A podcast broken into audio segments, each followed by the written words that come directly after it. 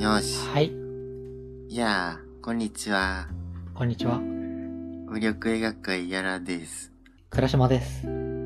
じゃあ、映画の話するか。はい。いやー、無力映画界の大事なお仕事の一つでね、あの、ディズニーをめちゃくちゃ見まくるってのがあるんですけどね、はい。今回、ディズニープラスにね、ピクサーの新作が来たんだよね。今回それの話です。えー、私時々レッサーパンダはい。来たのでね、ちょっと話そうね。そうしましょいやー、く、倉島さんなんかすごい、なんか、こ、興奮してましたね。すごいよ、よかったね。う。はい。いやー、俺、はい。これ、皆さんどうです？今お聞きの皆さんは、あのー見ましたかね？私時々です、サーパンダ。あね、のいや、僕とやらさんももちろん見てるんですけど、うん。これマジめちゃくちゃ面白いなと思って。うん。久しぶりにこんなに面白いもの見たわと思ったわ。ああ、よ、よかったですね。じゃあ、うん。いや、面白かったですね。なんか、うん俺的にはストーリーの力がすごく強いなと思いましたね。うんあの、後半まで、しっかりこう、ちゃんとどうなるんだろう、どうなるんだろう、みたいな、あの、ワクワクみたいのがあってよかったね。じゃあちょっと、どういう、あのうん話なのかっていうのを、じゃあ簡単にあ、お願いします。じゃあ、すいません。えーじゃあご説明します。私、時々レッサーパンダっていうのは、うえーんピクサーアニメーションスタジオの、えー制作による 3D のアニメですね。うん。で、3月の11日、まあ、先週ですね、うん。えーから公開されてまして、うん。監督がドミー・シーさんっていう、あうん。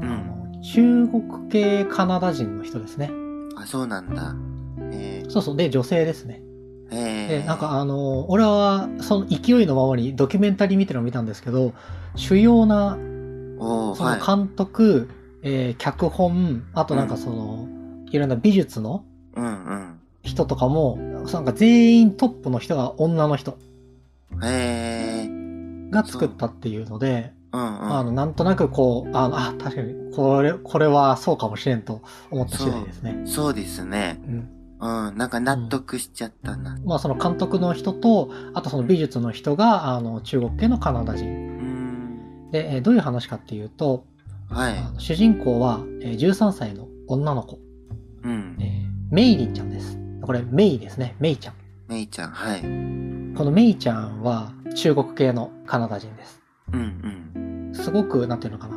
お母さんのことをこう敬ったりとかね、うん。えーしながら、えー暮らしてるわけです。でもまあ13歳なんで、もう何でも自分でできるわって言って、すごくこう、独立心の強い女の子ではあるんですけども、うん。お母さんはもっとちゃんと勉強して、男の子とかと付き合ったりとか、そういうなんか不良みたいな感じの音楽とか聴いちゃダメとか、うん。言ってくるんだけど、もう自分は興味津々でみたいなね。うんうん。で、まあちょっとなんやかんやあって、うん。あの、このメイ、あのメイちゃんとお母さんがまあ大喧嘩をしまして、はい。大喧嘩っていうか、その、お母さん嫌いみたいな感じになるんですよ。このお母さん大好きだったメイちゃんがね。うんうん。で、まあそうなった日に、うん、あの、このメイちゃんのご先祖様で、でっかいレッサーパンダに変身して、うん。こう、民を守ったみたいな伝説のある、えーうん女の人がいまして、その人の影響なのか、うん。朝起きるとでっかいレッサーパンダになってるんですよ。ボーンっつって。あ、ね うん。メイちゃんが、はい。このでっかいレッサーパンダを、の状態になってからどう頑張るかみたいなね。あ、あねのそうそう。そんな感じです。お母さんとの葛藤とかをね、乗り越えたり、そのレッサーパンダになったことを乗り越えたりしていくような話です。そう、これからどうすんの？みたいなね。いや、ありがとう。はい。うん。矢田さんはどうでした？うん。あのー、やっぱり、なんかね、あのー、えっ、とね、さ、叫ばなければやりきれない思いを、ああ、大切に捨てないでっていう歌詞が、そのブルーハーツにあるんですけど、あのー、それがメインテーマなのかな、みたいに思いましたね。あの、なあなあなあなあなあ、そう、あなああの、人に優しくなんだけど、そう、まあ、俺、ピクサーの話のたびになんかブルーハーツ出して、ちょっと申し訳ないんだけど、そう、いや、いや、でもやっぱりなんか、ソウルフルワールド時の時とかもそうだったけど、あの、ピクサーとブルーハーツはなんか、なんていうのか、メッセージ性とか、なんか、少年少女的な感じとかが似てるなって、やっぱ改めて思いましたね。ソウルフルワールドの回でも、うん。あの、今、やらさん言ったけど、なんか本当に歌詞の世界そのままみたいな感じだったもんね。あの、これも、ポッドキャストで話してるんで、ちょっと、あの、うん遡ってみてください。そう12月とかそのぐらいに話してるかな。ソウルフルワールドはそうそう生きてることが大好きで意味もなく興奮してるだよね。だから逆に、ブルーハーツの、あの、うんうんあれも上がるよ。いや、古びてないんだ、みたいな。そうそうだよね。普遍的っていうのかな。ずっと大事なテーマだよね。で、それも、なんか、その、メッセージ性とかも伝え方が悪かったら、うんその、ちゃんと心に響かないものだと思うんだけど、その、ブルーハーツはもちろんだけど、この私時々レッサーパンダも、なんかちゃんとそういう言葉が、なんていうのか、響くぐらいの物語の力が結構あったなっていうふうに思いましたね。だから、なんかよくできてるな、みたいな感じでした。僕的には。はい。うん。もうすごいよくできてる、う。うんー、どころじゃなかったよね。うんこのさ、あの、はい。よくできてるぶりがすごいなと思って、あ、俺ははい、はい。うん。ちょっと俺の感想になっちゃはい。あ、うんだけど、全然いいですよ。あの、うん。もうとにかくもう最初から最後までめちゃくちゃ楽しくて、うん。ぜ、全部入ってるよなんかね。、そう、全部入りというかね、なんていうのかな。なんかこれ見た時にすごい似てるなって思ったのは、こう、マッドマックス4あにすごい似てると思いました。あの、この面白さの質？あ、はい、はい。え話とかは、まあ、そんな似てないんだけど、ー、うん。あの、マッドマックス4って、あの、うん常時テンションが異常に高いの。ああ、はい、はい。登場人物は、もうほぼ、すべての場面で走り回ってるし、あの、もう敵も、毎回毎回面白い、一つの画面に対して、もう面白いアイディアがてんこ盛りになってるし、うん、うん。それでいて、テーマに関しては、すごく骨太というか、もう普遍的なことをきちんとストレートに言うっていううん話で、なんかこの感じ、すごい似てるなと思ったな。なるほど。確かにそうですね。うん。なんかこのテンションのた高高さ高さ？ずはいはいっと、こう、そうね。持続してるよね。してる感じ。誰ばが全然ないんだよな。なんか、うん。ピクサーとか、まあ、ディズニーとか普通の映画でも何でも、途中ちょっとこう、一息つくとこみたいな、っていうのがあると思うんだけど、うん、うん。なんかそれがないっ そうでしたね。うん。ていうのがすごい。だからもう疾走感がすごいんだよね。確かにパワフルだよね。力強いよ。全体のトーンが明るいのがね、いいんだよな。あ、そうね。確かに。確かにね。ジメジメしてる。なんか楽しいとか、こっちが楽しいっていうより、登場人物が全員常に楽しそうっていうか、うんうん。な感じが良かったな。そうですね。友達がさ、特に良かったよね。そのメイちゃんの。あ、そうそうそう、メイちゃんの友達最高だったね。そうそう、仲良しの友達が3人いて、いつもその4人でね、あの、行動してるんだけど、なんかみんなキャラ立ちしてましたね。ミリアムちゃんっていう、えー女の子がいて、まあ、この子は、なんかちょっとリーダーっぽい感じで、白人の赤毛の女の子みたいな感じ。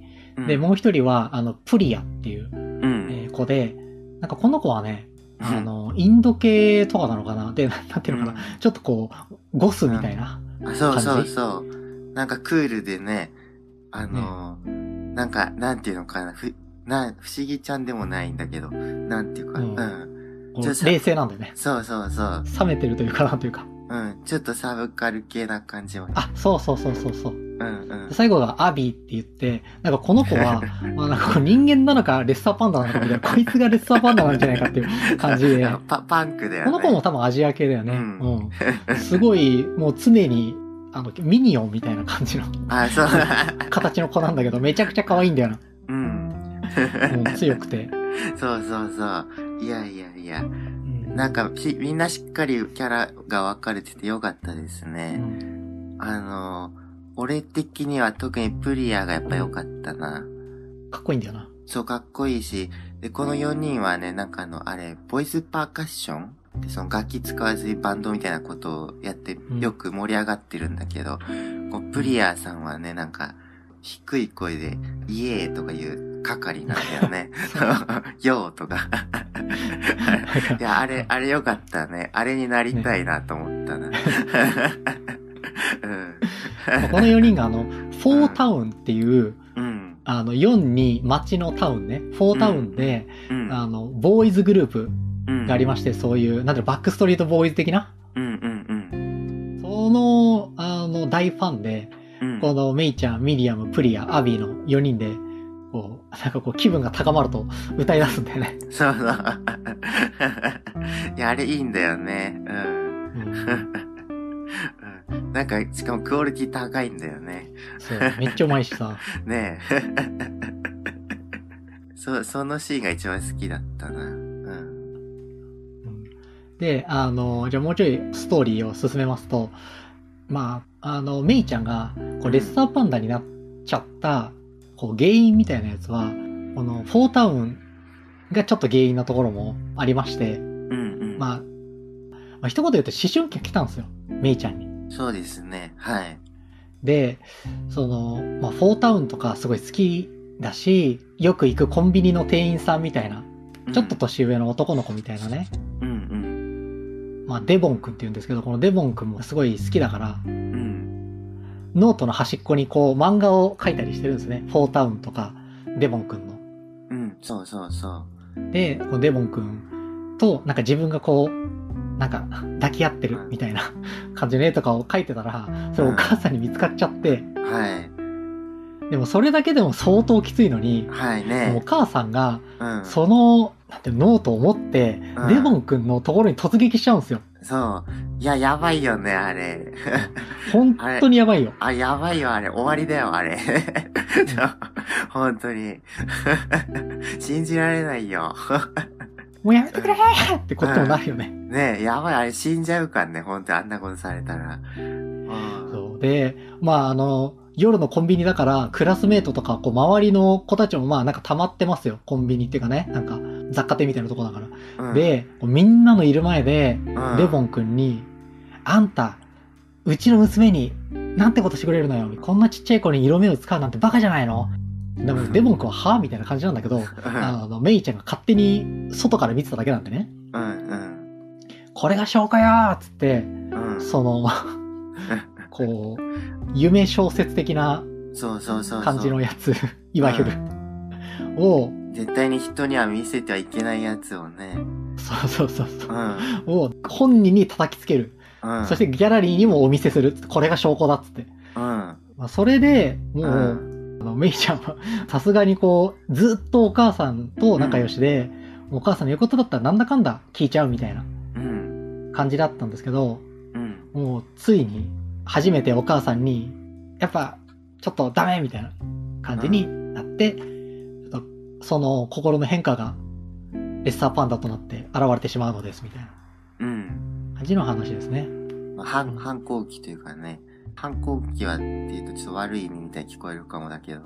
大事ですからね。そう、大、大事な時期だからね。必要なことだから。そうそう、自立そうそう。というか、やっぱりお母さんの望みと自分の望みが違うっていうことに、まあ直面するわけですよ。うん、今までは同じ方向を向いてたのに、うん、お母さんはこういうデボン君とかそういうちょっと、まあデボン君、不良っていうかなんかちょっと可愛い目の顔をしたやる気のない男みたいな感じにしか見えないんだけど、割とこう、あの、メイちゃんはそういうのがタイプなんですよ。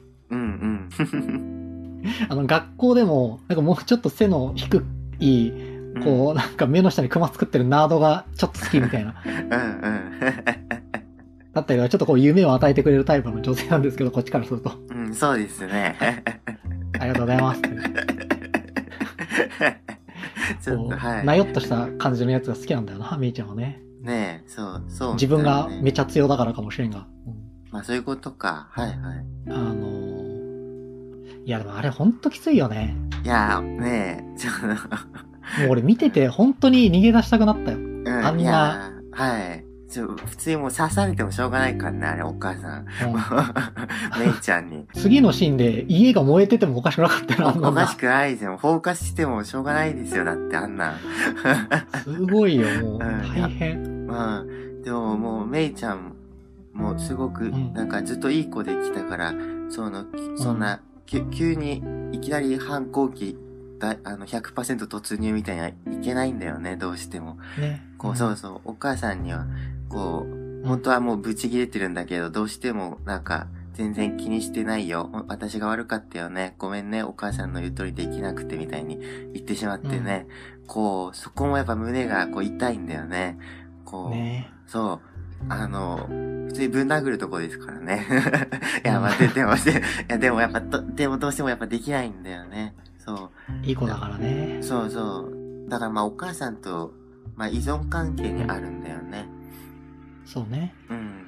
そこからどうやって離れていくかみたいなのが、うんその主軸だと思うんだけど、あのうんーこのお母さんがでも最初は、まあ今言った通りすごくまるで、まあ悪役みたいな感じでうん描かれるんだけど、後半からどんどんちょっと変わってくるんだよね、その感じが。うん。あのーでも最終的にはさ、後半まで行くと、もうお母さんがむしろ主人公みたいになるんだよね、この映画。そうだね。そうそう、その、あの、逆転みたいにしていく感じが、うんなんかすごく俺的には面白いなと思いましたね。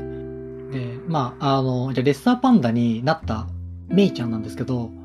こんなんどうしようもないとかもう家の中でレッサーパンダになっちゃってるから、ちょっとうん隠しようがないじゃんみたいな。と思ったら、まあ、意外とそのお父さんとお母さんはめっちゃ受け入れるんですね。うん。ついに来たかみたいな。そうそうそう。なんか実は、この家系は、そのまあさっき言ったご先祖様がうん。レッサーパンダになって守ったっていう時から、こう代々、この家の女の人は、レッサーパンダに変身する能力みたいなのが思春期になると備わるらしくて。で、実はお母さんも昔、レッサーパンダに変身していたのです、みたいな。そうそうそう。で、自分の、こう、なんていうの、感情が高ぶるとレッサーパンダになっちゃう。心を落ち着けると人間に戻る。こうそういう対処の方法とかも、あの、教えてあげるし、まあ、一月経ったら、なんかこう、特別な赤い満月の夜に、レッサーパンダの魂を封じ込める儀式みたいなのすれば、もう、レッサーパンダは、もう出てこないからと。うん。ずっと人間のままで入れるよっていう風になって、まあじゃあそれまでちょっとおとなしくしてなさいよあなたは、みたいなね、うんうん。感じに言われるわけです。まあだけど、うん。この、メイちゃんとしては、おとなしく、まあしてたいんだが、うんまあ、さっき言った、やっぱ思春期大好きなフォータウンが来ちゃうんですよ。ライブに。地元の街に。はい。まあ、これにすごい行きたいっていうことで、うん。あの、お金とかを集めるために、めっちゃ可愛いんで、このレッサーパンダが。モフ、モフさせてあげる券、10ドルみたいな。うん。レッサーパンダまんじゅう5ドルとかそういうので、お金をガンガン稼いで、さっきの4人組と一緒に。はい。で、おあの、お金を貯めていくっていうような。まあ、おおお母さんはもう絶対返信すればするほど、戻すのがめっちゃ難しくなるからやめろって言ってるんだけど、まあでもね、まあ、実際ちょっとそのレッサーパンダになるのがちょっと楽しいっていうところもあって、うん。解放感があるからね。ねえ、本当の感情を。そうそうそうそう、あの、押し付けないで踏むからっうんて。いうので、やっていくっていうような感じになってます。うん。で、このお母さんのお母さん、まあ、つまりおばあちゃんが、うん。あの、そうこうしてるとやってくるんですよ。うん。あの、メイちゃんがレッサーパンダになってダッシュしてるところとかをテレビに撮られちゃってるんで、それを見たおばあちゃんが、うん。お母さんに、あんた、ちゃんとできてないじゃん、つってやってくるわけ。まあ、そしたらお母さんが、もう、お母さんに対するメイちゃんみたいになっちゃって、だからこう、なんていうの代、代々、こそう、もう呪いがね。呪いなんだよね、もう。う、ね、うん。うん。代々代々、お母さんが娘に対してガンガン行くみたいなうん。家庭だったらしく、今度はお母さんが、はいはい、みたいな。そうそうそう、抑圧が受け継がれてるんだよね。ね、うん。いやーそんな感じうん。で、まあ、後半は、まあ、ちょっとお母さんがどうなるのかみたいなね、話にもなってくんだよね。その、お母さんももうずーっと今まで、本当にずーっと、なんか我慢してきたんだよね、だから。うん。うん。あの、お、おばあちゃんに言われるがままにね。お母さんは封印できちゃった人なんでね。そうそう。レッサーパンダを。そう、そうなんだよね。なんていうのかな。だけど、封印はしたんだけど、でもね、そう、本当に言いたかったことを言えないまま、その、もう、お母親になる年まで成長しちゃったんだよね。そうそう。だからもう出す場所がなくなっちゃってるんだよね。一回そこ、心が揺れ動く時期に、うん無理やりこう、ギュッてしちゃったから、そっから先、言う相手がいなくなっちゃったんだよね。そうそうそう。独立した時に、自分の心を押し込めたまま、お母さんから独立しちゃったから、うん。そのお母さんにも言えないし、かといって娘にも言えないし、もう自分で抱え込むしかなくなっちゃって、そうそう。それでちょっとメイちゃんに、過剰なぐらい。そうそうそうそう、過剰に当たっていたっていうのがあるんだよね。いやーだからそのお母さんもこう、救うためにね、後半は、なんかお母さんが主軸になっていくんだよね。このお母さんのレッサーパンダあのはどんな感じだったのみたいな風にお父さんに聞くんですけど、うん。ね、あんまりならなかったよみたいな。でももうある日、めちゃくちゃお母さんと、その、うんまあおばあちゃんとお母さんが大喧嘩する時があって、もうその時はもうとんでもなかったみたいな。お父さんが言うわけ。うん。で、もうすげえでっかいレッサーパンダになって、うん。本当に大変だったみたいな。超強いんだよね。超でかくて。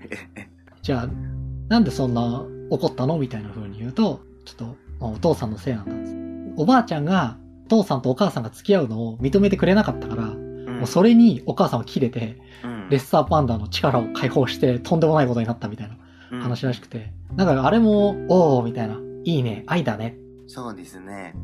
愛じゃよ。愛っつって。なんか、かまじいみたいに なりますね、私は。ロマンスだよね。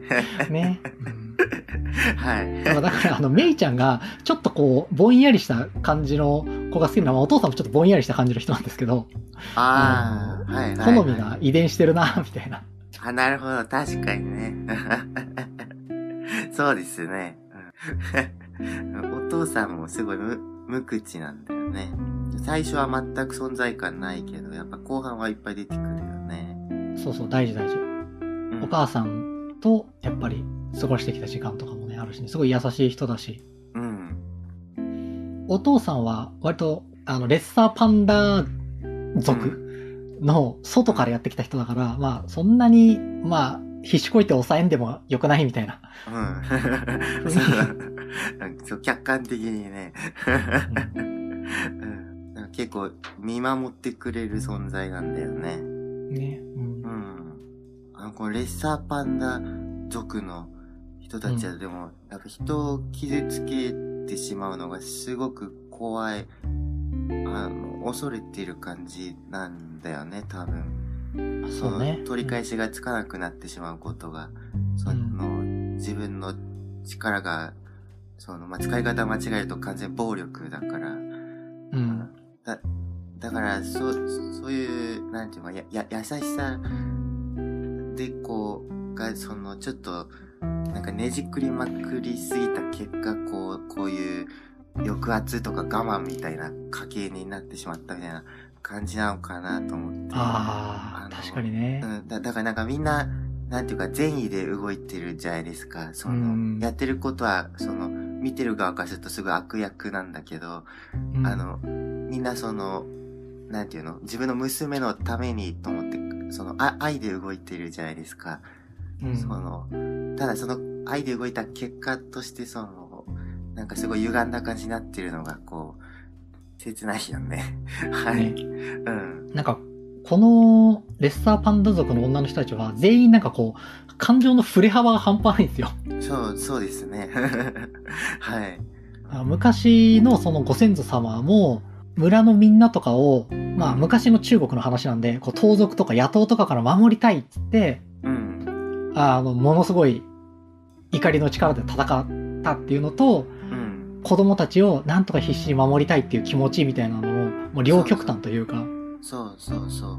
まあだから、守るための力なんだよね。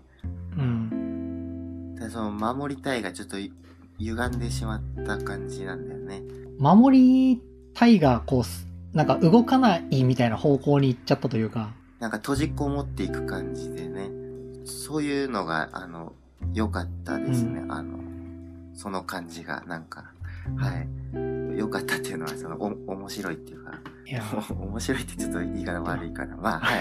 なん、なんていうのかな、なんか興味深いっていうのかな。あの、ありそうみたいな、なんか、生きてるっていうか、こう、感情がちゃんと、うんあ、そうそう。こう、わ、わか、わかるみたいな感じ。みたいな感じだよね。そう、だから入り込めるんだよね、ストーリーにそれで。で、まあ、あのまあ、そんなこんなしてるうちに、あの日がやってきますよ。その、はいフォータウンのライブの日がやってきますよ。はい。で、まあちょっとなんかいろいろあって手違いがあって、うん。えーフォータウンのライブの日と、メイちゃんの、こう、レッサーパンダ封印の日みたいなのが実はすげえ一緒の日だったっていうことが 分かりまして、はい。まあお金はなんとか工面して、うん。あの、なんかいけそうな感じなんだけど、こう、メイちゃんは、その日を逃すと、レッサーパンダ封印できなくなるみたいな感じに言われてるんで、でもお母さんも、なんかフォータウンなんか行っちゃダメよとか言って、ちょっとしたすれ違いから、こう、お母さんが、メイちゃんのさっきの仲良し4人組の仲間が、なんていうの、ライブに行きたいからメイを使って金儲けをしてるみたいな。まあ、ほぼ全部メイちゃんが言い出してるんですけど、さっきの、あの、デボンに、もう、なんていうの、うん秘密の落書きを見せつけた時と同じ感じですよ。先走っちゃうんですね。そうね。あんたたちがメイをたぶらかしてレッサーパンダにしたのねっつって。で、レッサーパンダの力を使って、うんメイを利用して金儲けして、そんな、フォータウンなんていう不良の行くライブに行かせるなんて許せないわ、みたいな。うん。で、みんなもええー、みたいになって、メイ違うって言ってよって言うんだけど、メイちゃんも、どうしようみたいな。封印の日とライブの日が同じ日だったっていうことですごく気持ちも混乱してるし、ねお母さんをなんか、すごい、もう言えないみたいな感じで、うん。何も言えないんですね。うんでもそこで、もうお母さんに連れられて、ブーンだから、まあ、友達を裏切った形になってしまうんだよね。残された3人はもうしょうがないっつって、もう3人だけでフォータウンのライブに行くんですけど、うんで、まあメイちゃんは、こう儀式みたいなね、やるんですよ。もうお母さんとか、おばあちゃんの、なんかまあいろんな親戚一同集まってこう、バーみたいな。で、そこで、でもやっぱりメイちゃんは、嫌と。うん。その儀式の最中にこう自分を見つめ直すみたいな時間がちょっとありまして、うん。そんなに私、レッサーパンダ嫌いくないわ、つって。うん。むしろちょっと好きだわ、つってなって、そうそう。儀式、半ば封印ぐらいのとこまで行ったところで、やっぱやめたっつって、うん。こう飛び出して、あ私はフォータウンのライブに行きたいのよ、つって、うんこう、レッサーパンダ姿で駆け出すわけですよ。そう。いや、かっこいいよね。うん。ねあれよかったな。ねで、まあここで、まあハッピーエンドかと思いきや、残された皆さんですよ。え。お母さん、おばあちゃん。はい。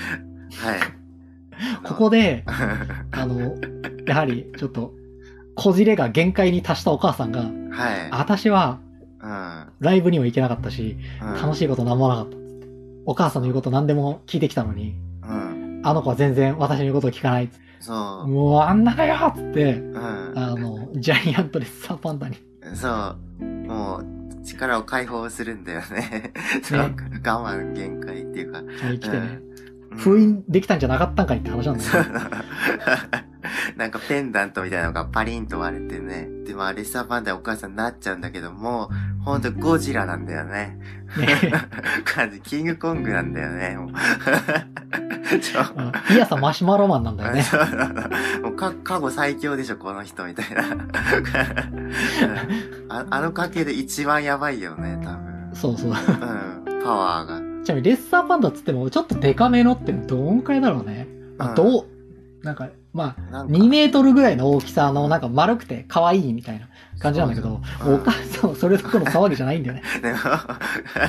大怪獣だからね。いやー、そうそう、そ、あ、あそこからのその怪獣バトルみたいな展開熱かったよね。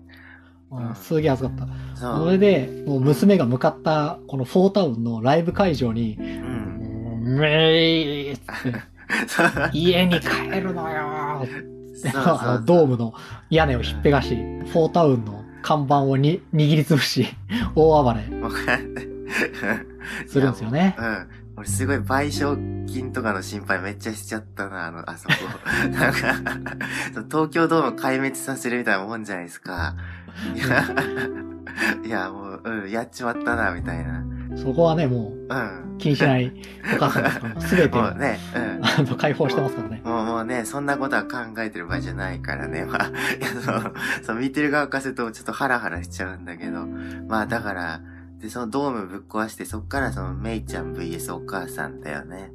うん。もう、その、本気の感情と本気の感情のぶつかり合いというかね。うん。ねうん。いやでもお母さんは今まで言えなかったこと、メイちゃんに本人としてのお母さんって役割じゃない自分の気持ちっていうのをぶつけるし、うん。メイちゃんは役割を演じてる、こう、いい娘っていうのじゃない自分の気持ちっていうのをぶつけるしで、大怪獣バトルというかね、なっていくんですよ。まあ、なんか壮大な親子喧嘩っていうかね、ちょっとエヴァンゲリオンみたいになってきたけど。あ、そうね。確かに。はい。ちょっと、はい。まあ、その、お母さんをもう、でも、なんとか、こう、止めないといけないから、もうその、暴走して街中ぶっ壊しちゃうから、このままだと。あのねそう。今はドームあだけで住んでるけどね。そうそう。もう、多分、このまま行くと人を殺してしまうぐらいのレベルになっちゃうからさ、あなんとか封印しないといけなくなるんだけど、その時にそのもう、お母さんも圧倒的な強さだから、メイちゃんだけじゃ無理だから、そのみんなで協力して、そのお母さんを止めることになるんだよね。そうん。の家族も、そのおばあちゃんも、いとこのおばさんも、メイちゃんの友達も、それから地でそのアイドルの人たちも、みんな集まって、その、その全力で止めてくるんだけど、そこで使われるのがその、歌なんだよね。その、封印の儀式っていうのは、うん。こう、レッサーパンダ封印の儀式はなんかこう、みんなで気持ちを合わせて、歌をみんなで歌って、なんか魔法陣みたいなのの真ん中に封印される人を置いて、周りでこうみんなで歌を歌うみたいな、心を一つにしてみたいなね。うんうん。すると封印できるっていう話なんだけど、なんかお母さん、何しろ超でかいし、まあメイちゃんがなんとか気絶させるんだけど、今度はちょっとその、輪のちょっと外に気絶させちゃって、で、これちゃんと中に入れないとダメだっつって。で、しかも、この赤い月の夜のうちにやらないと、あの、このお母さん、この怪獣のまま戻らなくなっちゃう、どうしようみたいなそうそう。感じになって、でもここで、うん。メイちゃんが頑張って引っ張って戻そうとするんだけど、何しろこう、でかすぎて無理だみたいなうん。感じになってるところで、おばあちゃんとかが、もうこうなったら家族を守る力をくださいって言って、うん。その自分のレッサーパンダを封印してた指輪をバーンって割って、自分もレッサーパンダに変身して、こう力が強くなりますからね、大きくなって。そうそう。で、みんなで引っ張る。で、うん。親戚の皆さんも、それぞれ、レッサーパンダの霊を封印してたこうグッズみたいなのがあるんですけど、それを全部壊して、うんキャーンっつって変身して、うわーって引っ張り始める。で、歌を歌って、うん。魂を封印しようとするんだけど、今度はちょっと歌の音量が足りないっつって。そしたら、ボイパ舞台ですよ。メイちゃんの友達の。そうそう。なんか歌、なんか割とマジで何でもいいらしくて、あの、心が一つになれば。なんか最初はこう、んえんやーさんさん、えんやーさんさんみたいな、こうなってる。中国、うん中国っぽい。ね、念仏。的な念仏的な感じなんだけど、もう途中から、ムッチッパ、ムッチッパ、みたいな。そうそう。ちゃんと調和してるのがいいんだよね。あれ本当にいい曲だったよな。でもね最後に、まあ、うんまだ微妙に足りないみたいになったところで、もう満を持してフォータウンが瓦礫の中から立ち上がり、そうそうそう。歌い始めるって、あれマジ感動しちゃったな、ね俺。泣きそうになっちゃった。そういやめちゃくちゃくだらないシーンなのに。いや、そうそうそう。そうなんかバカっぽいのになんか感動するんだよね。そこが良かったよね。あと、フォータウンは本当にアイドルだったんだなっていうのが分かって、そうそうそうそれも良かったな。そうそうそうなんだよね。あそこで逃げないでね、あの、自分の仕事をちゃんと成し遂げるっていうかね、その、アイドルとしての。そう、いや、うんあれ、あれ超いいよね。本当に良かったな。そうそう、アイドルとかロックスターの本業だよね、だってあれは。その場の人たちの気持ちを、あの、良い方向に一つにまとめるっていう仕事を完璧にこなすんだよね。そうそう。いや、あのプロ意識良かったよね。うん。ねだからその、やっぱりフォータウンの人たちも不良みたいな風に言われてたけど、そうじゃなかったと。本物なんだというね。本物だったんだよね。そうそう。いやー、やっぱ、なんか、ああいうロックスター的なのやっぱ好きだからさ、うん。あの、かっこよかったな。はい。うん。だからそ、その辺がやっぱ完完璧だよね、この映画は。うん。なんか最初その、お母さんが突入してきた時はちょっとこう、うわー助けてくれーみたいな言ってて情けない感じだったんだけど、まあでもそれ、まあそれはそうだろうって話なんだよね。それそうあねのゴジラが殴り込んできてますからね。ねえ、そうです。それは、それはパリクルでしょうね。だってそんなことないからね、普通。まあでも、自分が求められてるっていうことに対してきちんと俺たちは答えるっていう。そうそう、仕事をなしていくっていうね。いやなんだったら一番良かったまであるわ、フォータウン。ー、うん、よかったですね。俺。もフォータウニーになっちゃうよ。ほ らどういうことかわかんないけれども。はい、まあ。いやフォータウニー、フォータウニーはフォータウンのファンのことだよ。ああ、フォータウニーか。はいはい。そうそうね、すいません。フォータウニーっていうのはだって、フォータウンの魂を受け継ぐ人たちのことだからね、だって。そうそう。ねうん、あの場にいた人たちみんなうん、フォータウニーでしたよね。最高だったな。ねえ、よかったよね。で、なんかこう、そういう、なんていうのか、ドラマチックな展開の後にね、ちゃんと、うんその、お母さんを、のレッサーパンダを封印することに、まあ、成功するんだよね。だから精神世界みたいなところに行って、お母さんがスンスン泣いてて、うん。まあちっちゃい子供の頃の姿で、あうんの私はなんでこんな我慢しなきゃいけないの？みたいな。言っててもそれを手を取ってあげて、現実世界の方に、ああなたも辛かったので一緒に行こうっつってうん戻っていくっていう。まあ言えば言うほど深夜エヴァンゲリオンだなみたいな感じになりますけど。ちょっと、はい。なんか見たことある感じになってるけど、はい。まあでも、普遍的な物語なのかもね。ね。で、もう最後は、こうハッピーエンドですよ。うん。メイちゃんは自分がレッサーパンダになるっていうのをもう全然こう受け入れて、もうなんだったら、こう、まあちなみにあの、メイちゃんの実家というか、まあお母さんたちはあのお寺を営んでまして、うん。こう観光地のお寺みたいな感じにね、なってまして、そこで、あの、生計を立ててたんですけど、もう自分はもうレッサーパンダになって、まあだからもう客寄せパンダという、そのままに、あの、金を稼ぎまくり、そのドームを壊しちゃったお金を稼ぎまくりみたいな感じの、あの、ラストなんですよ。そうそうそう。ちゃんと弁償額みたいなのがそう責任を取っていく感じでね。うんうん細かいとこまで行き届いてるよね、あれ。ねうん。そう。で、あ、あそこで俺すごく良かったのがさ、あの、その、メイちゃんが、あの、最後に心の中で、その、うんその昔の、その、ストーリー序盤の頃のその、お母さんとそういう、あの、依存関係みたいな状態だったことを、ちょっと懐かしく思うんだよね、一番最後に。うん。そう、あの、そう、懐かしく思う感じがいいなと思って、そういう、良くない状態なんだけど、ちょっと寂しい気持ちにもなっちゃうみたいな、あの、その、に、人間的な感じが良かったんですね。うん。うん。そうやって、まあ、本当に自立したってことだもんね。あ、そうそうそうそう。そう、憎んだりとかしてるっていうことは、あんまりその、なんていうの、本当反抗期真っ最中じゃないけど、なんていうのかな、怒りとかをぶつけてる状態っていうのは、それはまた怒りをぶつけたら受け止めてくれるって思って、それはそれで依存してるっていう、甘えてるっていうのの表現の一個でしかないんだけど、うんやっぱあそこで、こう、あれはもう昔の話っつって、今の私とお母さんの関係は別のものになったっていう風にきちんと客観的に見れてるっていうところで、あ、ちゃんと本当に大人になったのね、みたいな感じになっ。て。うんうん全然悪いことじゃないしね、その状態、あの、お互いに小さい頃だったら。ああ、まあまあ、そうそうか、うん確かに。親子は、親子だったら確かにそうですね。そうですね、確かに。で、まあ永遠なんてものはないのよって思う、いう風に、うんめいちゃんが言って、まあ終わりって感じなんだけど。うん。そう変わっていくんだよっていう。そうそうそう。うん。確かに今、ー倉島さんに言われて気づいたけど、親子関係だからあれは、あれだね。決して良くないとは、こととは断言しちゃダメですね。まあある程度までだったら、それが本当にずっと大人になってもずっとこう囲い込まれちゃってると、うんやばいなって感じになってくるけど、その、うん歪んでしまうよね、多分。ね。うん。でも、まあ、通過するべき時期っていうのかな。なんか、そういうことか。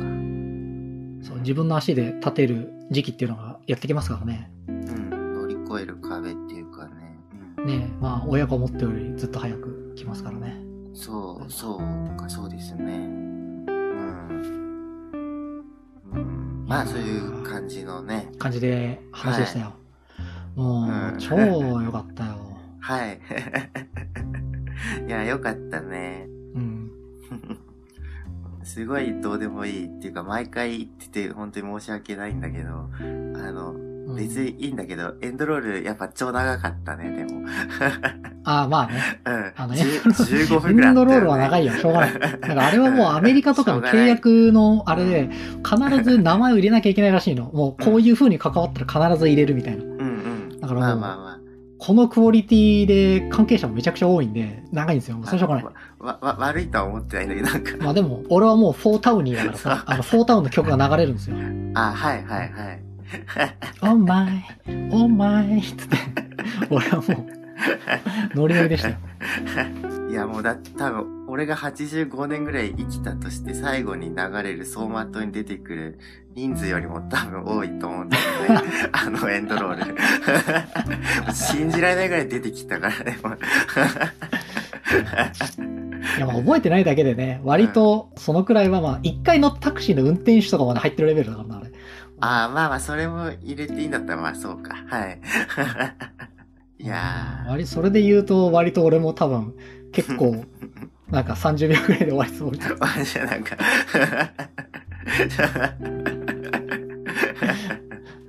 ゆっくりめに流して30秒。かな、みたいな感じのね。なんか監督とか全部俺だからね。ちょっと毎回受けちゃうんだよな、長すぎて。本当にさ、あのさ、あ、じゃあこれ140分の映画なんだと思って見ると、130分ぐらいだったりしてびっくりするんだよね。そうそうそう。終わったっつって。そう。うん。この映画だって90分ぐらいでしょ、多分、本当は。ね いやー、はい。まあまあまあ、そういう感じで、あうのん。ーなんか、みんなに見てほしいなと思ったな。なんか俺、な、なんでだろう。いや、でも、なんだろうね。まあでもやっぱ、うん、こう、やっぱ本当普遍的な話だと思うんだよな。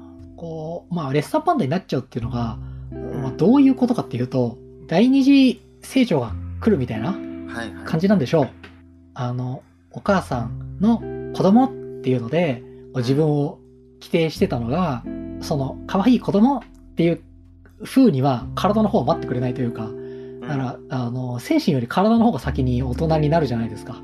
あの、我々は。そうね。特に今の人たちはさ、だから、そのメタバーとしても体から毛が生えてきたりとかさ、うん。なんか、痩せてたのになんか、いくら頑張ってもぷくぷく丸々のレッサーパンダみたいになっちゃったりとかさ、うん。なんか体臭がきつくなってきた気がするとかさ、ああね、うんうん。やっぱなんかそこがすごい、なんていうのかな、もう絶対誰にでもあったはずの時期を描いているうん。映画なのでね。なんか毛深くなったり、体が大きくなったりするんだけど、でも逆にすごく魅力的になる時期でもあるから、うん。めちゃくちゃ人気者になったりとか、うん。中でもメイちゃんはとんでもない人気者になってましたからね。レッサーパンダが可愛いっつって。いやでもその、なんか絵がやっぱ良かったなと思うね、あと。うん。絵がまずいいよ。本当に。そうですね。うんあの、こういうのは見たことがない。3D では。あ、そっか、そう、そう、そうか。なんかこれまでのあのピクサーの作品とかって、うんなんか割とやっぱス 3D の強みっていうのを活かしてると思うのね。なんか動きがこうコロコロコロコロ、こう滑らかにこうぬるぬると変わっていく感じとかね。はいはい。なんだけど、今回はすごい止めが多いんだよね。ああ、そうなのか。はい。そうそう。あの、テンポギャグというかさ、一瞬ピタって止まるみたいな。ああ、はいはいはい。だから、なんかこの、テンポの感じとか面白さとかが、2D の方のアニメーションを取り込んでいる面白さになってて、これは本当にちょっとあの、なんかレッサーパンダ以前以後ぐらいの衝撃があるのでは？っていう風にお思うぐらいだったな。そんなすげえ全部見てるわけじゃないからわかんないんだけど、俺は結構衝撃あったな。うんなんかあの、スパイダーマンのさ、スパイダーバースか？うん。あったじゃん。はい。で、あれは、なんか割と、あの、まあ、スパイダーバースってあの、スパイダーマンの 3D アニメみたいなのがあるんですけど、あれも結構そのアメコミスタイルみたいなうんの、で、あの、話題になったんですよ。でもなんか俺見た時に、なんかそんなになんか別に、あんま普通というか、うん。か普通ってかまあすごくよくできてるんだけど、そこ言うほどでもないのっていう風にちょっと微妙に思って、うんなんでかっていうと、こうアメコミの絵が動いたみたいな感じなんだけど、うん。やっぱりその動きそのものは 3D の動きなんだよね。こう、ぬるぬるぬるみたいな感じで、ちょっと思って、それだったら割と他のとこでも、なんか、ちょっと見たことがあるなみたいな。なんとなくあるんだけど、今回のはあんまないな。ここの 3D の描写力で 2D の動きされるとこんなに面白くて可愛いのかと思った。あーいいですね、倉島さん。これ全然わからないんだよね。あ、ちなみにその 2D のだと、んあの、割とディズニーのオリジナルアニメーションの、あの、うん悪魔バスタースターバタフライっていうのがあって、これもマジで超可愛いんだけど、可愛くてもうめ めちゃくちゃ面白いから、みんな見た方がいいですよ。あの、ディズニープラス入ってる方はい。あ、そうなんだ。のスタイルですね。もうそっくり。動きとか、目の感じとか、話のテンポ感とか、ギャグの外し方とかは、もう本当にそっくり。えー。だから多、分、ここからかなり影響を受けてるんだろうなっていうのはわかる。うん、えー、で、うん、もちろんその、スターバタフライはその前にもっといろいろ、それこそパワーパフガールズとかから始まって、なんていうの？あ、これ日本のアニメのケレン味とかを、あ、うん外国の人が完全に取り込んだなみたいなっていう風に思ってるアニメシリーズあったんだけど、なんかそれをついに 3D にまで合流させてきたかと思って、俺はもう、なんか、うおーみたいな感じでしたよ。あ あ、そ、そうなんだ。集大成みたいな感じだったんですよね、じゃそうね。だから話としても、日本のアニメの感じとかもすごい影響を受けてると思うし、あの、その、あ。うん。やっぱあとジブリだよね。ああ、ジブリ？うん。もう完全にジブリの影響がバリバリ見えてて、まず主人公の名前がメイでしょ？ああ、そういえばそうですね。そっか、トトロか。あメイちゃんあ、。そういえばトトロか。そうそうはい。で、もうあの、レッサーパンダは完全にトトロなんですよ。そういえばそうですね。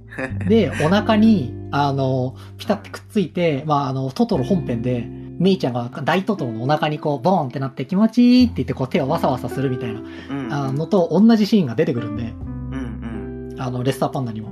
で、あの、お父さんは、うん。うん。完全に、あの、俺たちの大好きな、魔女の宅急便のあのお父さんだし、そう、まあそうですね。無口で、あの、料理がすごい上手くて、あの、あっちはパン屋でしたけどね、うがん、上手くて、で、しかもさ、あの、序盤の方で、メイちゃんが、お父さん見て、みたいな感じで、おまんじゅうみたいなやつを、まあ、ダンプリング？シャオロンポンみたいなのを、うん。お父さんに見せて、うむ、いいね、みたいな言うんだけど、あ、だからあれパンってことですからね。小麦を練ったものですから。ああ、確かに、そうか。うん。でトトロだし、で、魔女の宅急便だし、で、うん。まあ、もう一個重要なのが、やっぱり、女の子が、うん大人の女性になるってことですよ。まあ、月のものが来るってことですね。そうですね。魔女の宅急便だな。魔女の宅急便の話だなと思ってて。もうそれも全然包み隠さずギャグにしてくるから、俺はマジ頼もしかったですよね。まあ、た確かに。うんまあでもこの、まあこんなもんだよなと思ってね。全然普通のことだしなと私は思いましたよ。やっぱあの、海外の、あの、ミームで、やっぱちょっと話題になってましたね。なんかこう、男たちが、こう、私時々レッサーパンダについて、あの、話す様子みたいな。うん。ワイワイみたいな、いろんな感想がすごいワーワー言ってるわけ、男たちが。うんで、そこに、あの、女の人がやってきて、こう、ナプキンをバーンって突き出すと、全員、はいわーって逃げ出すみたいな。な、なんですか、それ。だからやっぱそういう反応が、あの、外国でもあるみみたいな、やっぱ、ああ、そ、そうなうんん、だ。なんかそれをギャグにするなんて、ドンみたいな反応があるらしくて、それに対しての、あの、反論の画像みたいな感じだったんだけど、ああ、そういうことか。はい。うん。なるほどやっぱジブリの時はちょっと隠してみたいな感じだったけど、うんまあそんなの恥ずかしいことじゃないんだから、隠す必要もなしみたいな。なんかやっぱその、なんかジブリとかでは、隠してしかできなかったことを、うん堂々とやるような時代になったんだなと思って、それもすごい頼もしくてよかったな。めちゃくちゃ面白いし。うん。はい、はい、はい。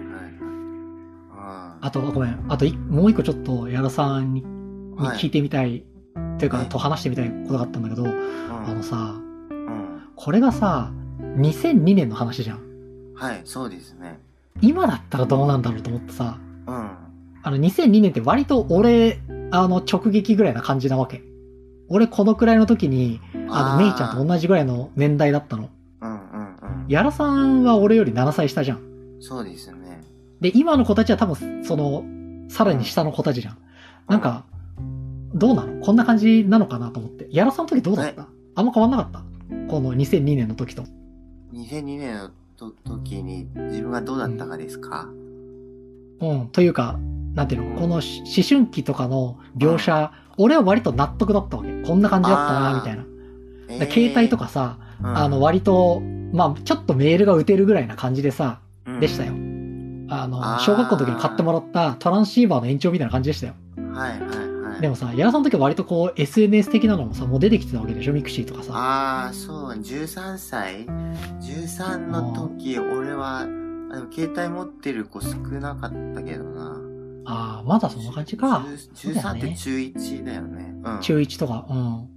うん。うん、スマホは高校からだから、高校っていうか高3ぐらいか。ええうんそ、そんなに俺、なんかテクノロジーみたいなの触ってなかったっすね。2チャンネルも、13の時はまだ2ちゃんも見てなかったな、多分。うん。はい。ちょっと、い やあの、ニコニコ動画は来てました。ちょっと関係ない話になっちゃうけど。うん。うん、2007年。あのうん、ニコニコ動画見て、ちょっとインターネットとかに入っていく感じでしたね。そんな感じだったんだ。うん。もうだから今の子たちはさ、この話を見てさ、自分のことだって思うのかしらみたいな。あまあ確かにね。うん。SNS っていうものがないじゃないですか。このはい。映画の中に。うん。それがどう感じるんだろうっていうのがすごい気になったんだよね。あ確かに、そういえば、2002年なんだよね。そういえば。うん。うそうなのよ。ん。どう感じるんだろう。なんか途中で、なんかこう、レッサーパンダのプロモーションビデオみたいなやつを、メイちゃんは撮るんだけど、うん、なんかそれも普通になんかフィルムカメラみたいな感じなんだよね。そう、そうですね。あれも今だ、2022年が舞台だったら多分 YouTuber とかになって収益狙うみたいな展開になるもんね、多分。うん。俺は割と話に乗れたけど、それこそ今の子たちは、そんなパンダになんかなれたら、もう一生安泰じゃんと思うのかなと思って。そうはならないんじゃないですか、多分。いや、なんかそ、それこそこう YouTube で一生安泰じゃろがいみたいな。あいや、本人がそれ望んでるならいいけどね。まあ確かにね。レッサーバンダとして、え戻れるからね。頑張れば。一生レッサーなわけではないわけですから。でも恋した時とか超大変だよね、多分だけど。ああ、確かにね。だってそういうところも、な、うんなっちゃうじゃん、多分。あんまやっぱ。自意識が出てきたってことなんだろうね、あれはね。あなんかはい自分がすごい毛深く感じちゃったりさ、うんなんか恋をすると、すごい、俺は逆にこうすごい、俺すごい痩せすぎなんじゃないかなとかさ、はいはい、わかる。うんうんうん。こう毛並みというかさ、髪型がなんか決まってない気がするみたいな。あー、わかるわかる。うん。あるよね。いや、あったよね。うん、あったよねうん。いや、辛かったんだ、あの頃、本当に。ねうん。え。いやーまあそうだね、周りから見たらね。レッサーパンダみたいなね、もんですけどね。自分からしたらね、大変ですから。うん。いや、一大事件だからね。だからね。本当に。外出れなくなるんだから。もうひどいと。そうなんだいやーいや、あのさ、いやでも俺ね、この、あの、いつもの感じになりますけど、ー、うん。あの、やっぱりね、そのディズニーからこぼれ落ちる人たちもいるよねっていうので、まあ、俺正直、私時々レッサーパンダは超好きだし、まあ、こういうこと、あの、そのドキュメンタリーとかを見るに、うん、まあ、そういうことも分かってます。普通にあえて書いてないだけっていうのはめっちゃ分かるんだけど、うん。あの、まあだから、こう、っていうのかな。なんだっけ？この前、この話したな。あの、んメリダと恐ろしの森じゃなくて、なんだっけ？この前やったやつ。あの、一緒に映画見に行ったやつ。あれね。あれ、あれよ。本当に全然出てこないな。あれ、な、一緒に見に行って、ポッドキャストも撮ったじゃないか。ねもうおじいちゃん。おじいちゃんです。え、おじいちゃんだな。ミラベルと魔法だらけの家。ミラベルだよ。はい、はい、はい。ミラベルと魔法だらけミラベルと魔法の家。あの、それ見た時にもさ、はい。なんかやっぱ思ったけど、やっぱその、ミラベルと魔法の家でさ、うん。のおじさんだよね。うん。あの、一人だけちょっとお外に出れなくなっちゃった、引きこもりになってしまったおじさんね。ブルーのね。ブルーのおじさん。はい。ブルーのおじさんは出てこなかったなと思って、やっぱり。まあそうですね。うん。てかこれ、あの予告編を見た段階で思ってたことななんだけど、うん。やっぱりその、まあレッサーパンダになっちゃって、うん、で、なんかその思春期の悩みみたいなのをこのレッサーパンダにこう例えて、あの描く物語なんだろうなっていうふうにうん。思って、まあ本編を見ても実際本編もそういう話だったんだけど、はい。それが予想できた段階で、うんでもやっぱりこうレッサーパンダじゃなくて、うんこう気持ち悪い虫になっちゃった人もいるんだよなと思って、うん、うん、そうね、カフカ的なね。そうそうそうそう。うん。やっぱあの、そういう人もいるんだよなと思って。レッサーパンダじゃなかった。だってこれゴキブリだったら全然違う話だからね。そうそうそうそう。やっぱ、レッサーパンダだったからよかったよ。うん、っていう話だよね。うん。うん。いやー、そうよね。だって、うん。やっぱだからそういう、自分も正直、あの、20代のうち、うん虫になっちゃってた時っていうのがあるからさ、あ、はい。やっぱこう、容易にレッサーパンダから、こう、うん虫になりうるっていうのが、うん。やっぱりちょっとこう、ハラハラしたよね。そうですね。うん。ちょ、うん、まあ、いやそのまま、こう、復活できない、ー、うん、そう受け入れることができない人ってもうね、いるから、なんかちょっとやっぱ、そこは、なんかちょっと、シュンと。うん。でもいや、うん。で、まあ予告編を見た時はそう思ったんだけど、でもその上で、やっぱその本編を見ると、ぱり、こう、メッセージはすごいポジティブで、まあ、逆に言うと、うん。その中学生の頃とか、自分としてはもう気持ち悪い虫になっちゃったと思ってるかもしれないけど、うん。まあ中学高校とかさ、なんかつまずいちゃったりして、大学とかでもよ、20代とか。でも割と外から見ると、うん。あの、割とレッサーパンダになるくらいのことなのでは？みたいなうん。感じがしてくるところも良かった。あー、なるほど。はいはい。なんか割とそのミラベルと魔法の家では、ちょっとこう、引きこもりがちになっちゃって、こう、大変なことになってしまった、うんあ、の、ブルーのおじさんっていうのが出てくるんですけど、この人に対しての扱いがちょっとひどかったというか、そうですね。これ、ウィキペディア見てるんだけど、ブルーのおじさん50歳だってやばいよ。あ、そうなんだ。あーなんかもっと若く見えたね。そうですうね。んうん、30代とかに見えてたけど、50か。うんいやー。なんかその、まあ普通の人だったら無事切れてて当たり前の仕打ちを受けてるんですよ、ブルーノさんは。まあいろいろあって誤解を解けて仲直りするんだけど、仲直りさせるためにちょっと特殊なパーソナリティ、そうね。心優しすぎるというか、うん。ようなパーソナリティに設定することで、こう、そこのところうやむやにソフトランディングみたいなうん、感じの作りで、まあそこはちょっと俺は、それはないだろうと思ったんだけど、はい。なんか今回の方は、そういう不不穏な雰囲気というか、カフカ的に虫になっちゃう人もいるよね、みたいな雰囲気は出しつつ、まあでもやっぱり周りから見ると、割と大丈夫だからみたいなメッセージが出てて、うん。それは本当のことだと思うし、私はモンスターになっちゃった、みたいな感じでう、ん。自分としては、メイちゃんとかすごい悩むんだけど、ケムクジャラの太ってて、獣くせえし、みたいな。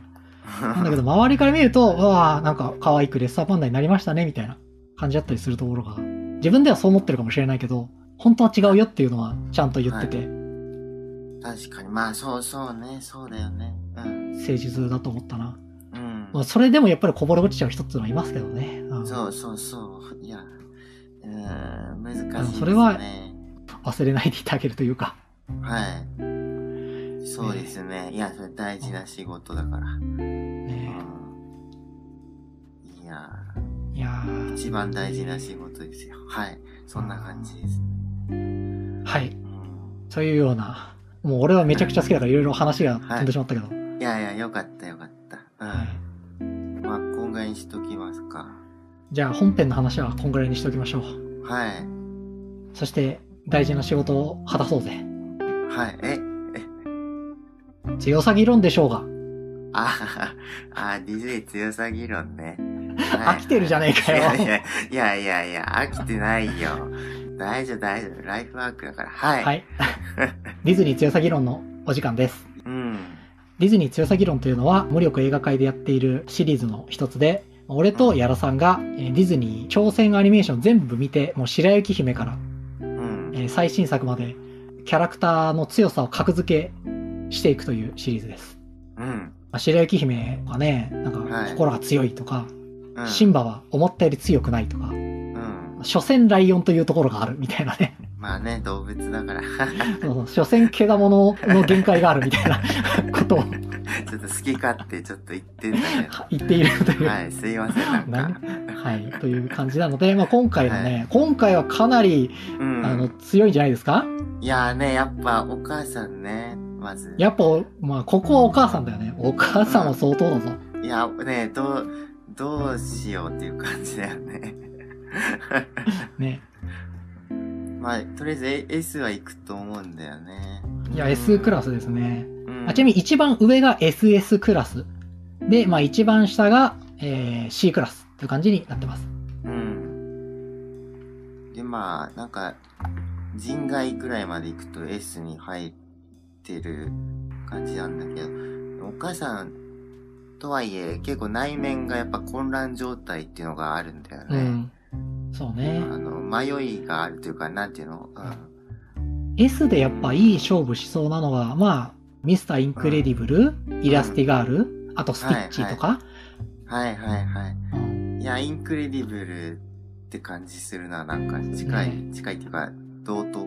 同等ぐらいな感じ。あと、ここにね、あの、ウィリーがね、入ってるね。リリーあのーディズニーの短編の中にある、あの、ミッキーと豆の木っていう短編映画ありまして、あの、そのはいはい。ジャックと豆の木の巨人です。うんあのこいつ超バカなんで、話が通じる相手だと、速攻騙されてやられちゃうんですけど、普通に腕力だけだったら相当強いっていう感じなんで、はい。かそう考えると、ウィリーが S にいることを考えるとお母さんも S かな。そうですね、確かに。うん。はい。いやー、リリーとか、超夏いわ。まあじゃあお母さんは S で。S で。はい。はい。あとは、メイちゃんと、まあ、あと親戚の方々かな。そうですね。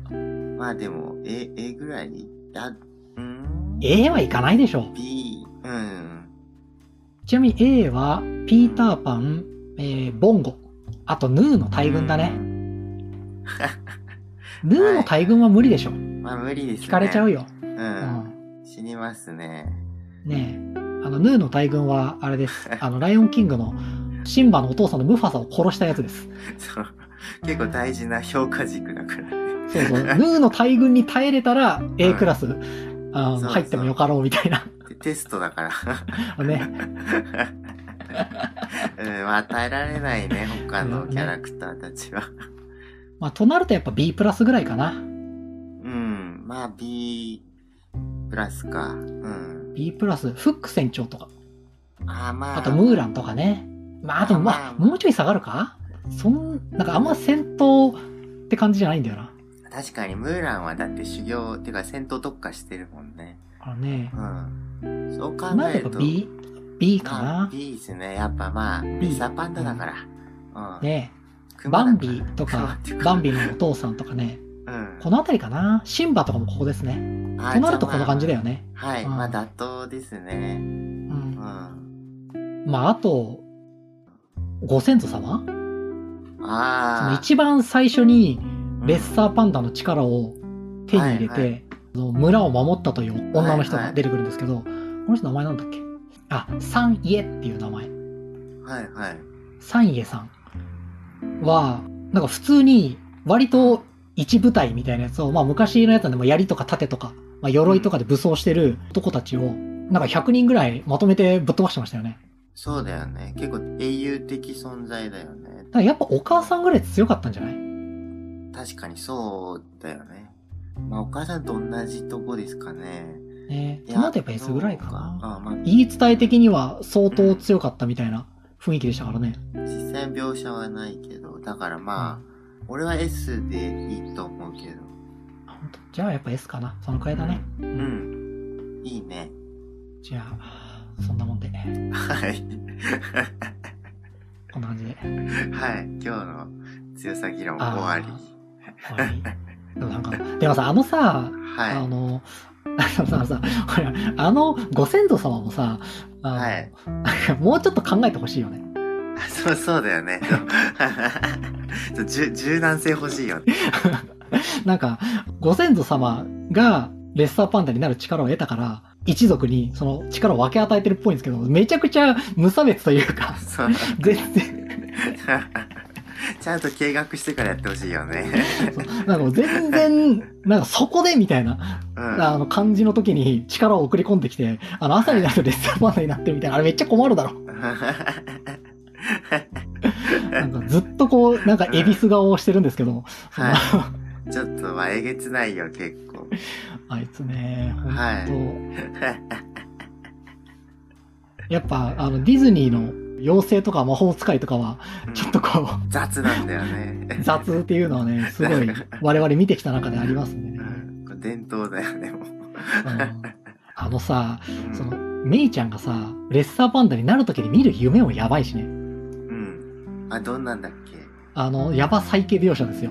あー、なんかみんなが見てるみたいな、あの、はい。そうそうそう。うんこう妄想の中でメイちゃんはよく、その、なんか人魚に並々ならぬ執着があるみたいで、うん、うん。その大好きな、このデボン君とか、フォータウンのみんなをこう人魚に例えたりして、こう、うん秘密のノートみたいなやつに書いちゃうんですけど、うんそれが本当にこう、なんていうの、陸に上げられてビチビチ跳ねてる様子とか、の夢を見せてくるんですよ。うん地獄だよね。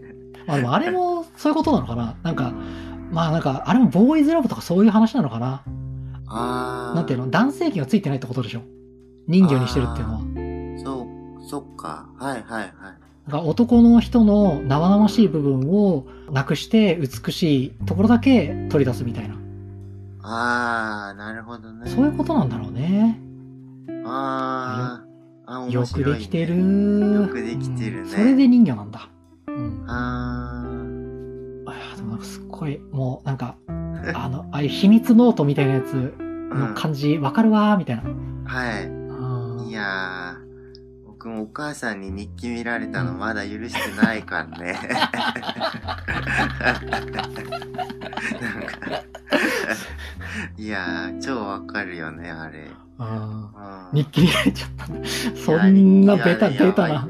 まあね、ベタベタんだけど、ちょっと本当に勝手に掃除しないでほしいよね。これみんな言ってると思うけど。ほ本当にダメだよね。そんな健全な男の子じゃなかったしさ。なんていうか、うんちょっと、あんまりここでも言えないぐらいちょっとやばかったから、ちょっとね、いやー、良くないですよ。だから。わかるだろ、お前、みたいな。そうそう、うんもう、ノートとかスマホとか絶対見ちゃダメなんだから、人の。勝手に。まあ気をつけなさいよね。そうお母さん。そうだよね。なんかもうちょっとこう、受けもう受けまあまあ、そういうのがあった時はこう受け入れる気持ちをね、みんな持ってほしいですよ。俺もさ、うん俺、俺、俺これ見てすげえ思い出したことがあって、うん。あの、まあ俺、いくつぐらいだあれ、3歳とか4歳ぐらい、3歳ぐらいかなの時に、すごいお絵描きが好きだったの、俺。うん。で、こういろんな、こう絵を描いてたわけ。こう、木の絵とか、うん。ウルトラマンの絵とか。はいはい書いててはい。かわいい。で、その当時何だったかなあのガチャポンで、うん。あの、スライムの、そのドラクエのスライムね、うん。スーパーボールみたいなやつを買ってもらったわけ。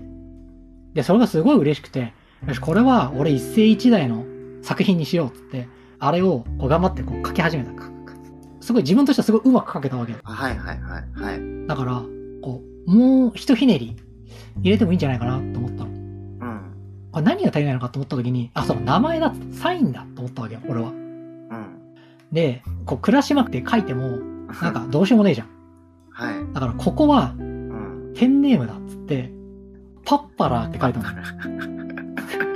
その時、俺の中で、こう、はいペンネーム的なものとして認識できてたのが、あの、うんパッパラーさんしかいなかったの。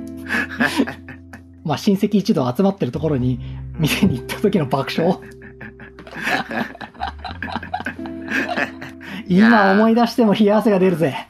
いや、そうそうです。いや、まあまあ、でも、まあまあまあまあ、まあまやっぱね、あのね、その時の感じをめっちゃ覚えてるな、俺。あ。はい。忘れないよね、ああいうの。なんか俺外したって思ったんだよな。うん。うん。いやー。はいあ、すごいみたいな。すっごいうまいねみたいな。うん。あ、パッパラーの作品ですかみたいなうん。感じになるのを予想してみんなに見せたんだけど、そんなだってさ、3歳の子が一生懸命描いた絵でさ、あの、ペンネーム書いてたらそんな笑うに決まってるけどね。うん。だからその温かい笑いだっていうのは、うん自分もその時は感じてたんだけど、うん。なんかその下げ済みの笑いとかでは全然なかったんだけどね。うん。お前はーみたいな感じだったんだけど、まあでもやっぱ、うん。はいい。やーちょっと一足先に、ちょっとリトルなレッサーパンダになってましたよ、わしは。あの余談でした。みんなもあるだろ、送ってくれよな。うんお手紙をいや送れないでしょ。いや、どうかなわかんないけど。はい。うん。じゃあ、そんな感じで、はい、お手紙のコーナーです。我々、お手紙を募集しております。送ってきてくださった方がいるので、えーうんそれを読み上げようと思います。うんえーこの前、ライオンキングの話をしたんですけれども、そのライオンキングやってねって我々にリクエストしていただいた方から、えーお返事というかね、我々のライオンキングの回を受けて、えー来ておりますのでお読みします。はい、ありがとうございます。ですよ。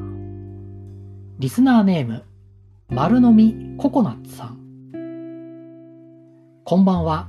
お久しぶりになってしまいました。本当に今更なのですが、リクエストを取り上げてくださりありがとうございました。ライオンキングの回をわざわざ撮ってくださったのにお便りが遅くなってすみません。やらさん、倉島さんお二人のご感想と、ゆうやさんのご感想まで聞けて贅沢でした。ムファサに対しての気持ちが変わっておられたのがなんだかおかしくて、でも私もそういう時があるのでわかるとうなずいたりしつつ楽しく拝聴させてもらいました。私は昆虫バイキングシーンが一番好きなので、えー自分とは違う視点が聞いていて面白いです。ディズニーの描く家族は興味深いですね。ラジオを聴いているうちにスカーに会いたくなり、ライオンキング見直しました。恋パワーとヌカ君、ティモンのママが気になったので、2と3も見てみます。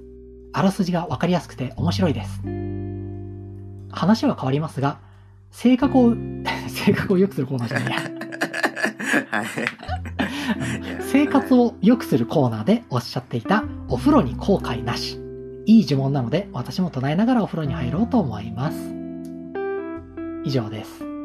あありがとう、丸飲みココナッツさん。ありがとうございます。いやー、全い然や、はい。全然遅遅くても別に大丈夫ですよ。遅いっていうかはい。そんななんか適当で大丈夫ですよ。すごい嬉しいな。そうそう。あ、別にあの、うん、リクエストしたら必ず返信をよこせというわけでもないですから大丈夫ですか皆さん。全然、全然気にしてないから大丈夫ですよ。はいとにかく送っていただけると、まあ、とにかく嬉しいという話うんですからね。いやー、ありがたいよね。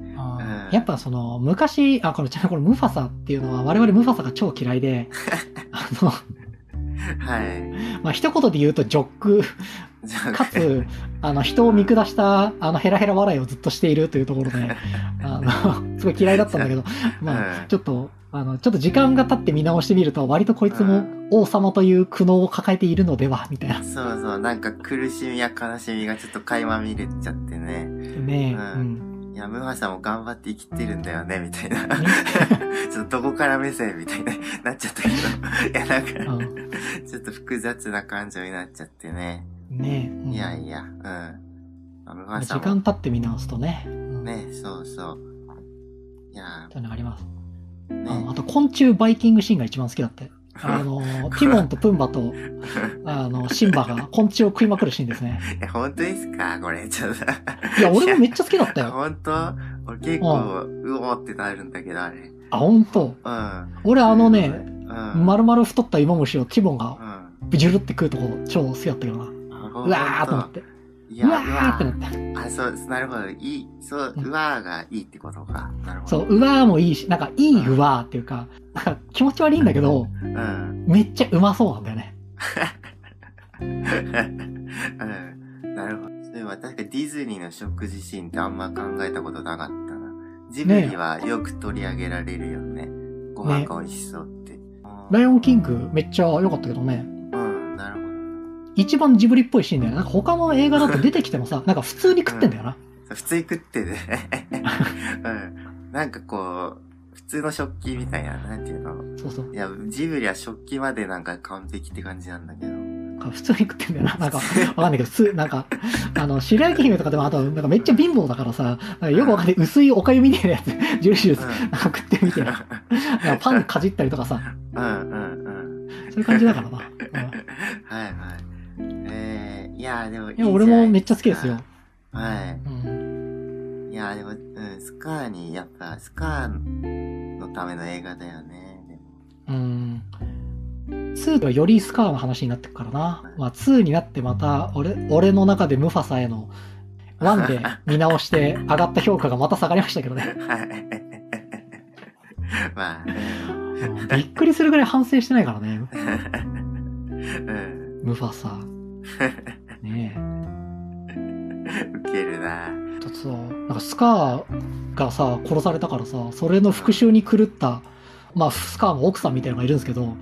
その奥さんが崖の底に落ちて死んだ後に、なんか、空の上から語りかけてきて、それでいいのだ、シンバよ、みたいな。よくねえからよ。あの、してんね、なんか神様してみたいなやつね。よくねえんだよな。本当もう引いたわ、もうムファサは。ライオンキングの回では、ムファサ、やっぱちょっと苦しみもわかるみたいなことを言ってあんま言いましたけど、やっぱ2見た段階では、やっぱり俺はちょっとこいつはないなって感じですね。そ、そっか。全部ームファサが種をまいておいて、厄介事が片付いたら、それでよかったんですみたいなね。許さないから まあな。霊体になったスカーに首を食いちぎられてほしい。本当に人の痛みがわからない男だよ、ムファサは。うん。まあ、2は、2はね、まあ、あの、10年後ぐらいの、あの、割とディズニー低迷期の頃に作られた作品なんで、まあいいですけど。まあ、いうんやーまだ1の時点ではね、まあ作品単体としして見たらまだ全然好きですよ。て。いや、ライオンキングはそうね。うん。ライオンキングの話 ことになると、レッサーパンダになってしまう我々です。はい。うん。いやー、みんな見てね、スカーがやっぱいいからね、悪役がいいんだよ。ねえ。やっぱかほぼ完璧と言っていいからな。スカーは、本当に悪役として。ねまあクルエラとスカーだよね。やっぱね、トップ2だよね。まあそうですね、やっぱツートップだね。うん。どっちも路線の違う方向でね、うんおすすめだよね。やっぱ、マレフィセントはね、うなんか割とこう、ヴィランの中だと親玉的な感じに描かれることが多いけど、マレフィセントはけちょっとポンコツ気味だからな。まあまあそうね、ちょっと甘いよね。ちょっとね、あの、悪役としてね。はい悪役でこうやっぱ、こう、爪が甘い、まあなんていうんですかなね。なんていうのかな。なんかちょっと、なんだったらちょっと抱きしめてあげたいぐらいのところすらありますからね。まあね。さだってさ、呼ばれてないさ、他人の誕生日パーティーに来てさ、招待状が来てないって言ったらさ、まず呼んでないからって言われちゃうんだよ。う。うんかやわいそうに。ねえ、ちょっとお腹痛いよね。いいよね。はい。はい、すいません。ちょっと、あの、こはいれ長くなるんで、ここら辺で。そうだね、この辺で。はい。ああ、倉島さん、あの、はいはいあともう一個あの、えっ、と、ドブミズさんからね、その、お便りいただいてて、そうですねそう。そう、読み上げないようにってなってたんだけど、その、はい。いろいろ、その、おすすめの音楽とか教えてもらったからさ、じゃあ、それの話するか。あの、ありがとうドございます。ブイズさんっていうのは、あの、リあリスナーですね。あ、そうそう、リスナーネームです。こ すいません。あの、ドーミズさんね、いやいや、あの、お便りで、えっ、とね、OPN っていうバンド、えーじゃないな、ミュージシャンの、あの、リターナルっていう曲をおすすめしてもらったんだけど、あはい。の聞聞きました。これすごい好きです、僕。だからう、んあの、教えてくれてありがとうですよ。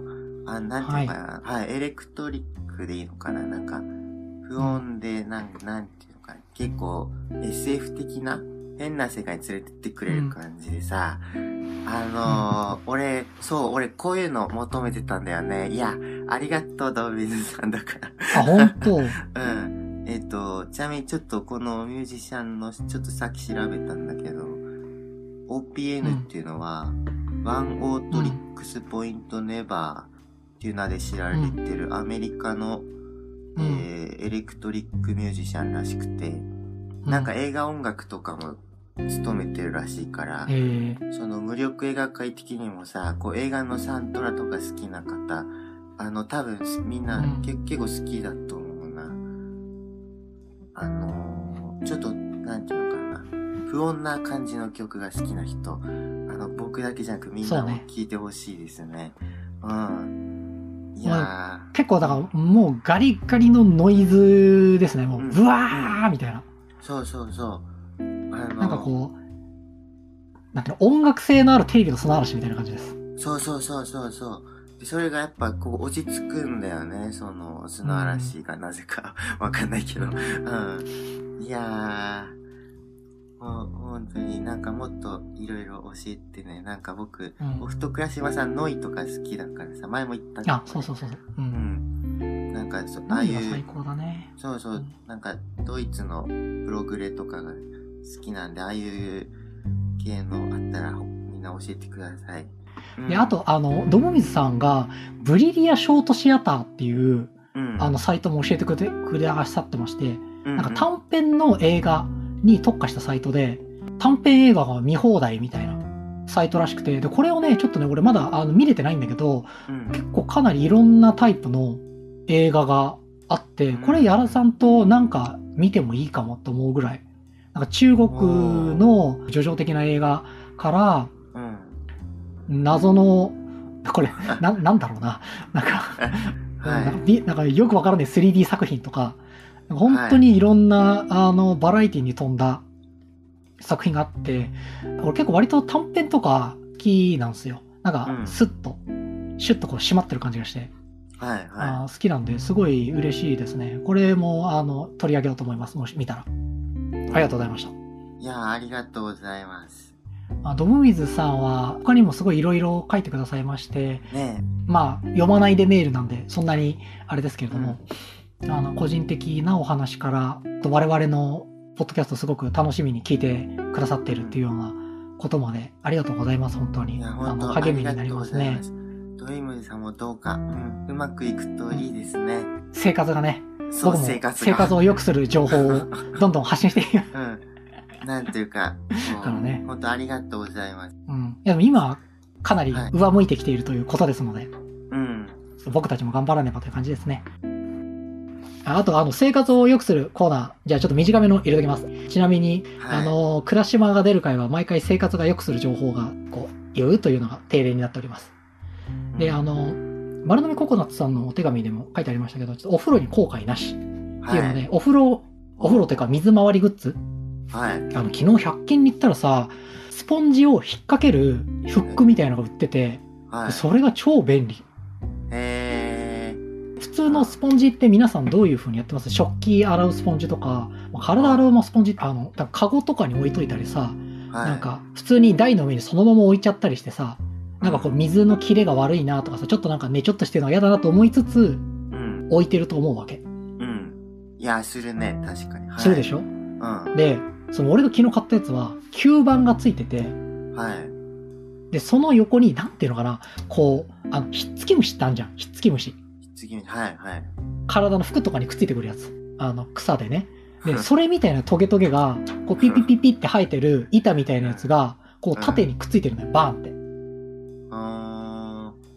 あだから、だからそれを、吸盤で、その流しとかの壁に、まあ邪魔にならないところにピッつって、くっつけといて。で、そのトゲトゲ、ひっつき虫のとこに、うん。スポンジを引っ掛けとけばいいのよ。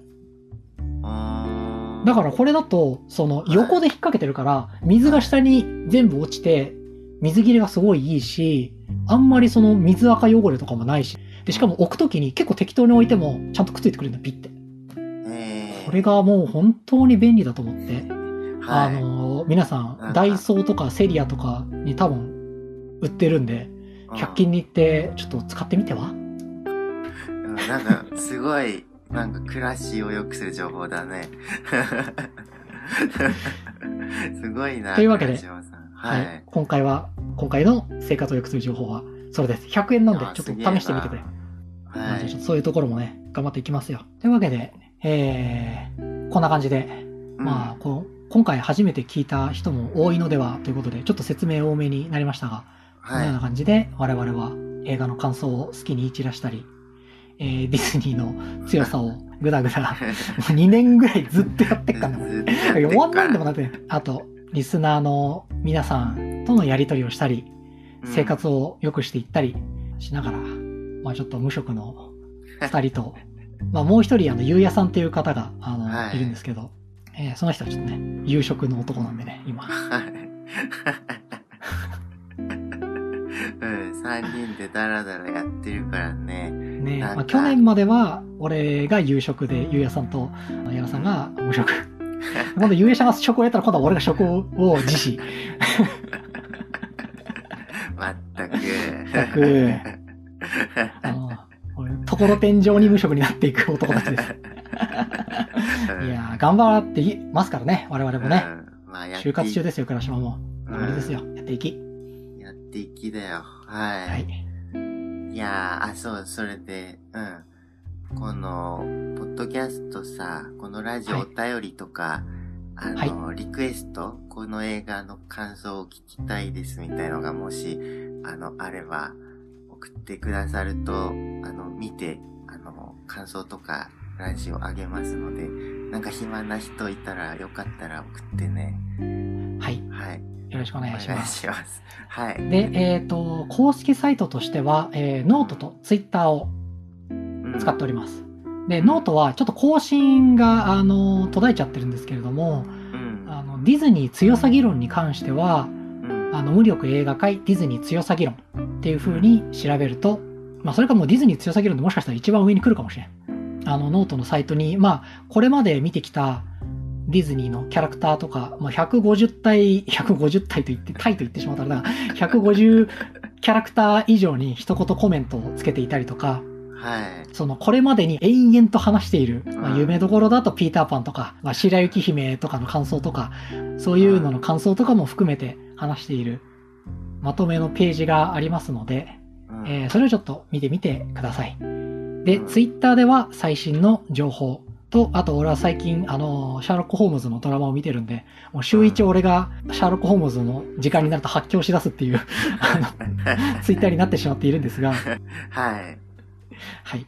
あの、それも見ていただくとうんわかりいいと。まあ他のね、ディズニー以外の映画の話ももうめちゃくちゃいろいろやってるんで、エレファントマンとか、あと他にもね、いろいろカンフーハッスルとか、うんまあ、いろいろまあ、やってますんで。ななんでもやってるよね、割と。ね、なんで、リクエストも、えー、お待ちしております。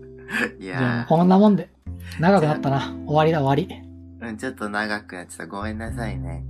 じゃあ、こんぐらいにしとくか。はいうん。えっ、と、じゃあ今日はやらでした。倉島でした。はい、じゃあね。フォータウン、フォーエバー。はい。おしまい。